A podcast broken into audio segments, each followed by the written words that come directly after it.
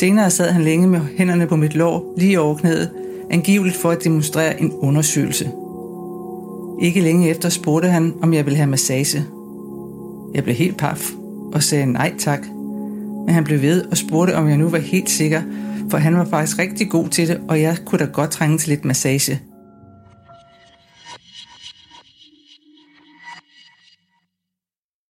Denne episode af podcasten Svært at tale om på ride handler om magt. Ikke sådan generelt, men om de ulige magtforhold, som går igen i mange historier om uønsket seksuel opmærksomhed. Vi skal høre om, hvorfor hånden på låret kan være udtryk for magtudøvelse mere end flørt. Vi skal tale om uformel magt, og vi skal diskutere, hvordan vi kan gøre det lettere at tale om.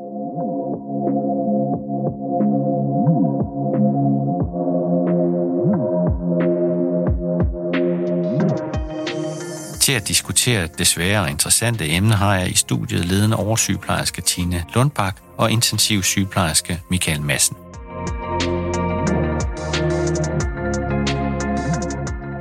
Velkommen til jer begge to. Tak, tak for, det. for det. Jeg vil gerne starte med at høre, om I selv har nogle erfaringer med det her med lidt øh, asymmetriske magtforhold, hvor I har været udsat for noget, I ikke synes var så behageligt. Hvad siger du, Michael? Det er mange år siden, øh, øh, men da jeg var ung sygeplejestuderende på 24 år, øh, og var egentlig ude i en af mine første praktikker, øh, jeg havde været soldat nogle år inden, da jeg var i, i god form og en flot fyr dengang. Det er nogle, nogle kilo og nogle rynker siden. Men der var jeg på et plejehjem, øh, hvor der var øh, øh, flere af de her ældre kvindelige øh, medlemmer af plejegruppen, som øh, meget åbent kommenterede øh, min bagdel og hvordan jeg så ud. Øh. Og det var måske meget, meget sjovt første gang, men anden og tredje og fjerde gang, der, var det, der holdt det op med at være sjovt. Altså der, der var det ubehageligt. Øh, og jeg, jeg følte på det tidspunkt, jeg, jeg kunne ikke rigtig sige det til nogen, jeg kunne ikke gøre noget. Jeg var bange for konsekvensen af, hvad de her, de her erfarne mennesker, hvad de ville sige til det, og, og om jeg blev upopulær i, i plejegruppen, og hvad ville det gøre i forhold til, om jeg kunne bestå. Så det fik jeg aldrig sagt til nogen, jeg fik aldrig gjort noget ved det, og det gik jeg havde det utrolig ubehageligt over. Også flere år efter, at det var sket faktisk. Tine, hvad med dig? Jeg havde øh, en chef for nogle år siden, øh, som øh, jeg havde et rigtig, rigtig godt øh, arbejdsfællesskab sammen med. Men pludselig en dag, så sker der det, at øh, vi, vi står og, og griner, eller vi står og sådan fejrer lidt øh, en, en opgave, som er løs, som, som har været en svær opgave. Og i den, hvad skal man sige, rus af grin og glæde, så tager han lige pludselig rundt om mig og giver mig et ordentligt kram. Det er sådan et kram, hvor han holder fast, og hvor, jeg, hvor der går nogle sekunder, hvor jeg tænker, øh, hvad sker der lige her? Det var voldsomt ubehageligt. Øh, det gjorde det ved vores øh, samarbejde. Altså det blev jo akavet, da han så træder væk igen. Så bliver det akavet, og øh, der er i hvert fald ikke nogen flere, der griner. Øh, situationen stopper, øh, og jeg vender mig om at gå, og han vender sig om at gå. Og så, så der bliver ikke talt om det, eller der bliver ikke talt videre. Og efterfølgende, når vi så mødes øh, til møder eller øh, andre arbejdsopgaver, så bliver det akavet igen, fordi så bliver han fjantet. Og jeg kan mærke, at han sådan søger en stol i nærheden af, hvor jeg sidder. Øh, så bevidst bliver det sådan, at, øh, at når jeg skal til møder fremover, så kommer jeg lige i sidste øjeblik, fordi så håber jeg på, at han er kommet og har sat sig, så jeg kan finde et andet sted i lokalet. Så pludselig så bliver min arbejdsdag fyldt med sådan noget logistik og noget strategi for, øh, hvordan jeg skal agere. Er der forskel på, om det var en chef, der gjorde det, og så en af dine kollegaer?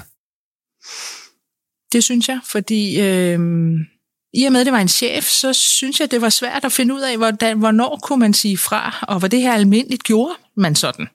Altså gjorde chefer sådan, eller var det bare mig, der ikke havde oplevet det før? Øh, så skulle jeg bare sige, at øh, det var i stedet for en bonus, eller hvad var det her nu?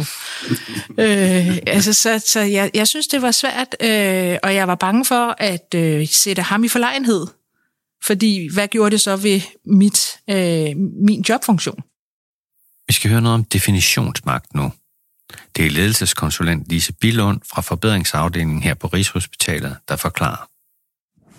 Når du giver en kollega eller en øh, medarbejder uønsket seksuel opmærksomhed, så definerer du den anden som et seksuelt objekt, og i den handling ligger der det, man kan kalde definitionsmagt. Du definerer den anden som noget, han eller hun ikke er interesseret i, og som samtidig fratager vedkommende sin faglighed.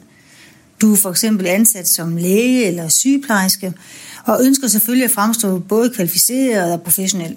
I det øjeblik, du bliver objekt for andres seksuelle definitioner, altså kommentarer, berøringer osv., så opløses den professionelle ramme omkring dig. Du bliver så at sige afklædt både personligt og fagligt, og det er det, vi kan høre, der opleves enormt ydmygende og uværdigt og krænkende. Og så kan man spørge, er det ligegyldigt, hvem der definerer dig som et seksuelt objekt? Og nej, det er det sandsynligvis ikke. Vi kan være mere sårbare i nogle relationer, end vi er i andre. Og her spiller både det formelle og det uformelle hierarki ind. Det kan for nogen opleves mere sårbart at blive defineret som et seksuelt objekt af en leder eller af en kollega, som har meget erfaring og som i øvrigt er respekteret og har høj status i kollegagruppen.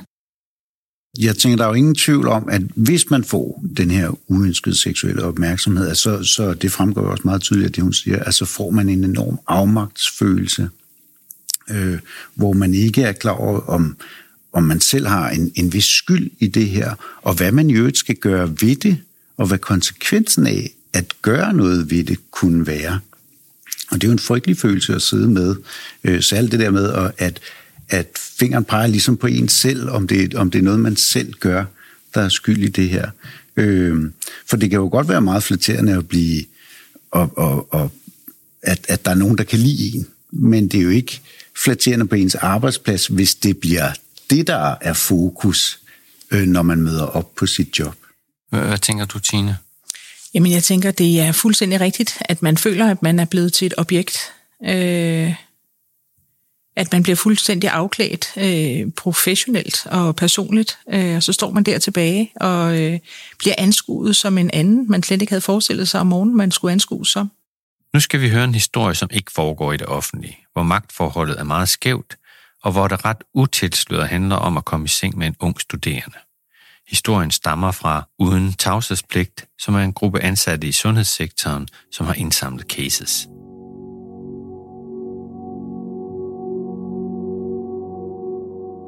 En lidende overlæge overtalte mig til at være med på en nattevagt, da jeg var medicinstuderende på tredje semester. Løbende på vagten var der mange små, men længerevarende ubehagelige berøringer, som jeg forsøgte at fejre lidt væk og ikke tillægge større betydning. Senere på aftenen, alene i vagtlejligheden, blev han meget privat. Han spurgte, om jeg havde en kæreste, og at jeg, hvis jeg havde, skulle fortælle ham, at jeg sov på et andet værelse, så han ikke skulle mistænke noget. Overlægen dvælede ved, at han havde skrevet med sekretariatet, at jeg sov på et andet værelse, så ingen skulle vide, at jeg sov i samme lejlighed som ham. Jeg udtrykte tydeligt min undren, og at jeg ikke havde tænkt, at der skulle være et problem med det. Men han synes, at det sendte et signal, at en ung og attraktiv pige skulle sove i samme lejlighed som ham. Samtalen gjorde mig meget ubehageligt tilpas. Senere sad han længe med hænderne på mit lår lige over knæet, angiveligt for at demonstrere en undersøgelse. Ikke længe efter spurgte han, om jeg ville have massage. Jeg blev helt paf og sagde nej tak. Men han blev ved og spurgte, om jeg nu var helt sikker, for han var faktisk rigtig god til det, og jeg kunne da godt trænge til lidt massage. Jeg svarede igen nej tak, gik ud på toilettet og så mig selv i spejlet.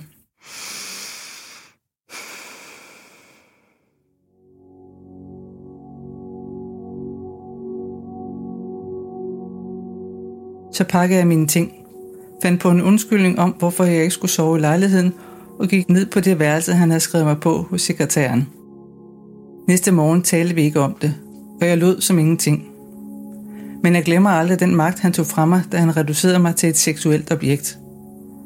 Jeg er stadig den dag i dag vred over, at mit køn og mit udseende skulle påvirke den professionelle relation og kvaliteten af min uddannelse. Jeg synes egentlig, at øh, det, som vi hører i eksemplet, er rigtig, rigtig fint beskrevet. Det er, at hun bevæger sig væk fra området.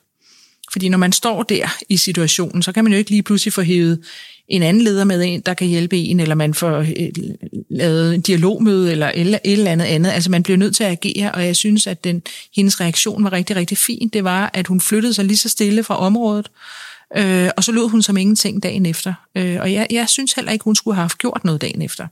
Det var jo ikke hende, der havde taget aktion i noget, så jeg synes egentlig, hun, hun kom så fint ud af det. Øh, og vi hører i hvert fald ikke i historien, at det gentog sig. Den bliver måske alligevel lidt uforløst, ikke? for det er rigtigt nok, at hun jo i den konkrete situation løste problemet og, og kom væk derfra. Men på den lange bane er det måske også lidt uforløst, og, og hun skal måske gå og tænke på det fremadrettet i sin karriere, ikke? Hvad, hvad hun har været udsat for. Ja. Øh, så der kunne man måske tale om, om hun havde brug for at få talt med nogen om det lidt debriefing af en eller anden art med nogen, hun kunne have talt med. Det var ikke nødvendigvis, at, at det skulle have konsekvenser for ham. Nej. Men, men man kunne måske godt tænke, at hun ville have brug for at, at få luft for det et eller andet sted ja. efterfølgende. Ja. Jo. Hvad tænker I om sådan en, øh, en case som den her? Tror I, det er noget, der sker jævnligt, eller hvad, hvad er jeres indtryk af det? Hvad tænker du, Tine? Jeg tror i hvert fald, at det har sket flere gange. Jeg er i tvivl om, hvor meget det sker stadigvæk. Øh, jeg er i tvivl om, om det var noget, der lå, øh, at det var en større naturlighed, der lå øh, tilbage for en 10-20 år siden. Øh, eller også er jeg kommet så langt væk fra det, så jeg hører ikke så meget om det mere. Men øh, jeg er, altså hendes historie er ikke enestående. Jeg har hørt om flere andre historier øh, af, af den karakter, og det er voldsomt ubehageligt. Her virker det jo nærmest planlagt fra hans side, ikke? Og, øh, og det er jo ret suspekt, at han øh, på den måde insisterer på, at, øh, at hun skulle være i samme, samme lejlighed. Jeg tror også, du har ret i, Tina, at, at i kraft af MeToo-bølgen er vi nok blevet væsentligt mere bevidste om det i dag, og det har måske lagt en dæmper på det, men jeg er da slet ikke i tvivl om, at der, at der stadigvæk forekommer noget. Det ved man jo for de APV'er, der bliver lavet også her på Rigshospitalet, at folk stadigvæk skriver, at de øh, oplever uønsket seksuel opmærksomhed. Øh, så det forekommer jo stadig. Det, det ved man jo. Altså ledere er jo primadonnaer. Øh, det, det er vi jo øh, et eller andet sted. Øh, og, og jeg tænker også, der er en del ledere, som, som også er narcissister. Altså, så det vil sige, har, altså, ser sig selv øh, som et godt og et dejligt menneske, og som i virkeligheden, at øh, du, du, får, du får lidt af min bevågenhed som leder. Det, det, det tænker jeg, at du må blive glad for som medarbejder. Altså, så jeg tror ikke nødvendigvis, de ser sig selv som, at de overskrider nogen grænse, og der tror jeg ikke nødvendigvis, de bliver ramt af MeToo-bølgen. Tine, hvad stiller man op som leder i de her situationer? Altså Michaels situation fra plejehjemmet, dit med lederkrammet og historien om overlægen og den studerende. Vi havde på et tidspunkt øh, en, en læge, som øh, gik stuegang med en øh, sygeplejerske, hvor øh, midt under stuegangen ude på gangen spørger lægen, øh, må jeg stikke min hånd ned i dine trusser? Og han røg altså til en, en, en tjenestesamtale lige med det samme. Men hvad vil du gøre, hvis du fik øh, Michaels historie? Jeg vil som leder gå ind og sige, nu, altså vi bliver nødt til at finde ud af, hvordan vi omtaler hinanden. Vi bliver nødt til at, at, at, at tale professionelt med hinanden her på arbejdspladsen. Øh, og jeg er med på, at vi kan have det sjovt, og vi kan have det sjovt til morgenmaden og frokosten og sådan noget der, men, men vi bliver lige nødt til at, øh, at se på os selv som, at når vi er på arbejde, så er vi på arbejde og taler til hinanden professionelt. Det synes jeg sådan set er, er, er en god måde at gøre det på. Det er vigtigt, at man ikke får udstillet offeret, kan man sige, ikke? at man, man tager nogle øh, generelle retningslinjer og siger det ud åbent til alle, så man ligesom siger, at det her, det er, hvad vi som ledelse vil acceptere. Så ikke man siger, Michael har brokket sig over mm. Susanne, mm. fordi så er der ingen tvivl om, at Susanne og Michael kommer ikke mm. til at kunne arbejde mm. ordentligt sammen mm. fremover. Så jeg tror, mm. det er en god måde at gøre det på, at man ligesom i tale sætter det til alle, mm. at det er det her, der, der er retningslinjerne for alle på det her sted. Og der er ikke nogen undtagelse, fordi så får man ikke hverken udstillet dem, der overskrider nogle grænser, som måske ikke gør det af ond vilje, og man får heller ikke udstillet den, det går, den, det går ud over. Men jeg synes også, at øh, dit eksempel, Michael, fra plejehjemmet, øh, er anderledes end fra den læge, vi hører, som er på stuegang der, eller er, som har nattevagten med, med overlægen, fordi i dit eksempel, Michael, der, der lyder det som om, at det sådan er en kultur, der er. Så det er sådan en åben kultur. Alle taler om det, og, og en siger, hold da op en god bagdel du har, og de andre griner.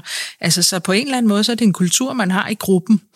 Og den bør man i hvert fald, når den er så åbenlyst, så bør man som leder i hvert fald, og arbejdsmiljørepræsentant, i virkeligheden gå ind og så sige, hov, altså er det i virkeligheden sådan her, vi er, når nye kommer ind ad døren?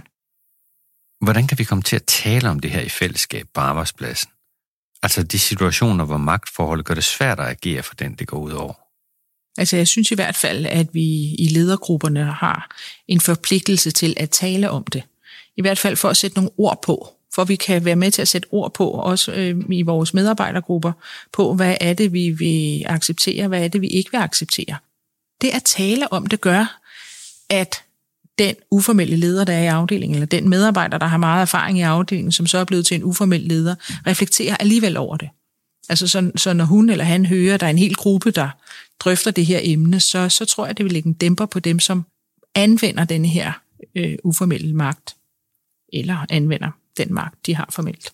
Men det er en svær problematik, ikke? fordi der er ikke noget galt i, at en overlæge og en ung sygeplejerske bliver tiltrukket af hinanden. Ikke? Og det er, det er svært, at, og det kan måske være svært i hvert fald, at finde ud af, hvornår er det noget fælles, man er, man er, man er fælles om, hvor man er tiltrukket af hinanden og, og, og møder den, man godt vil møde på sin arbejdsplads, og hvornår er det, den ene bruger sin formelle eller uformelle magt til at udøve over den anden. Ikke? Man kommer nok ikke udenom, at, at den, der føler sig krænket, kommer til at tage et vist ansvar og skulle have sagt de her ting, øh, for at få det ud og for at få det, for at få det stoppet.